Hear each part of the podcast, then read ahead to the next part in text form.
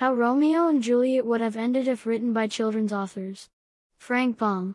Juliet awakens and sees Romeo lying on the ground. A house has fallen on him.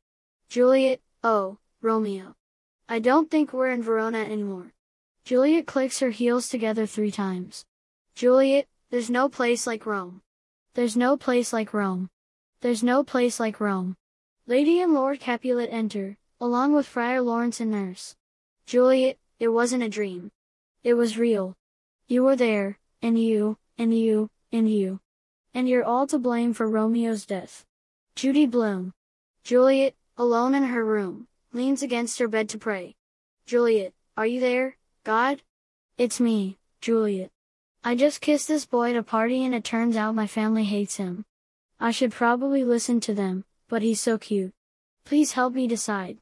I've waited so long for my period, and it still hasn't come. My mother said she was 11 when her period arrived, which makes me worry. If my period comes, I'll take it as a sign that I should not date Romeo. Romeo enters, calling for Juliet. Romeo, sweet lady, can I kiss you again? Juliet's face lightens up, she approaches her balcony. Then, her face drops as her hands drop to her belly. She bends over in pain. Juliet has gotten her period. Lewis Carroll. Enter Friar John, who was supposed to deliver a letter to Romeo notifying him of Juliet's plan, but was prevented from entering Mantua due to the plague. Friar John yells at the city's walls. Friar John, I'm late. I'm late. Friar John spots a hole nearby. He dives inside to be alone with his regret. Roald Dahl.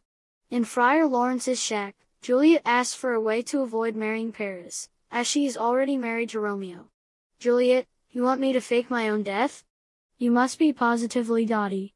Friar Lawrence, rude, insolent girl. Either follow my orders or go to the chokey. Juliet, I may be small, but I do have telekinetic powers. Juliet uses her powers to pilfer coins from Friar Lawrence's collection plate. She escapes with Romeo. Friar Lawrence, rotten, star-crossed maggots. Maurice Sendak.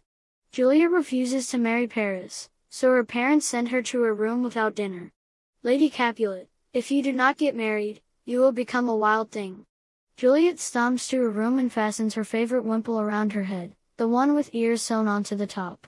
That night, a forest grows in Juliet's room, covering her balcony in vines. She climbs down her balcony and races into the forest where she will meet strange beasts with glowing yellow eyes who roar at her. Juliet, be quiet. As a teenager, Juliet has mastered staring down her enemies. The wild things cower in fear.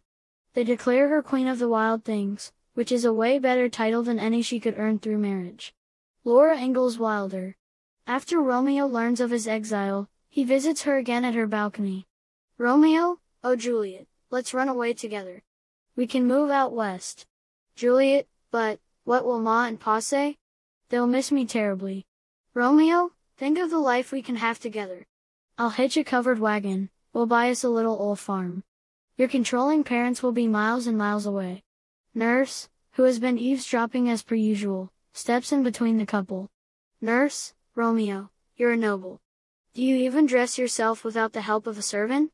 Your ability to speak in poetic verse is no prerequisite for surviving on a prairie.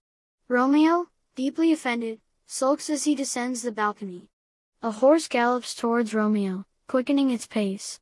Romeo, too distracted by his own melancholy, is trampled by the horse. David Pilkey. Below is an excerpt from Pilkey's new novel, Lord Undergarments and the Definitely Doomed Lover of Verona. The apothecary, whom Romeo consulted to buy poison, is rearranging items on a shelf. He grabs a bottle and inspects the label. Apothecary, oh, it seems like I didn't sell that guy a bottle of poison after all. All I'm missing is my hypnosis powder, which makes people turn into the action hero of their dreams. Meanwhile, in the Capulet's tomb, Romeo has stripped down to his breeches and fashions a cape out of Juliet's veil. Romeo, I am Lord Undergarments. Juliet wakes up and sees Romeo running around the crypt, climbing onto tombs and jumping off of them, and making whooshing sounds. She decides to lie back and play dead. Again. Romeo, Juliet, goodbye. I must fight crime. R. L. Juliet awakens from her tomb and realizes she has been buried alive. She is surrounded by the decaying bones of dead Capulets. Also, she is covered in slime.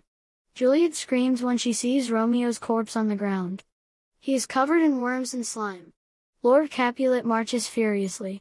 He is part werewolf, part Venus flytrap. Lord Capulet, and that's why I told you to stay out of the basement. Romeo and Juliet icons created by Freepik, Flaticon.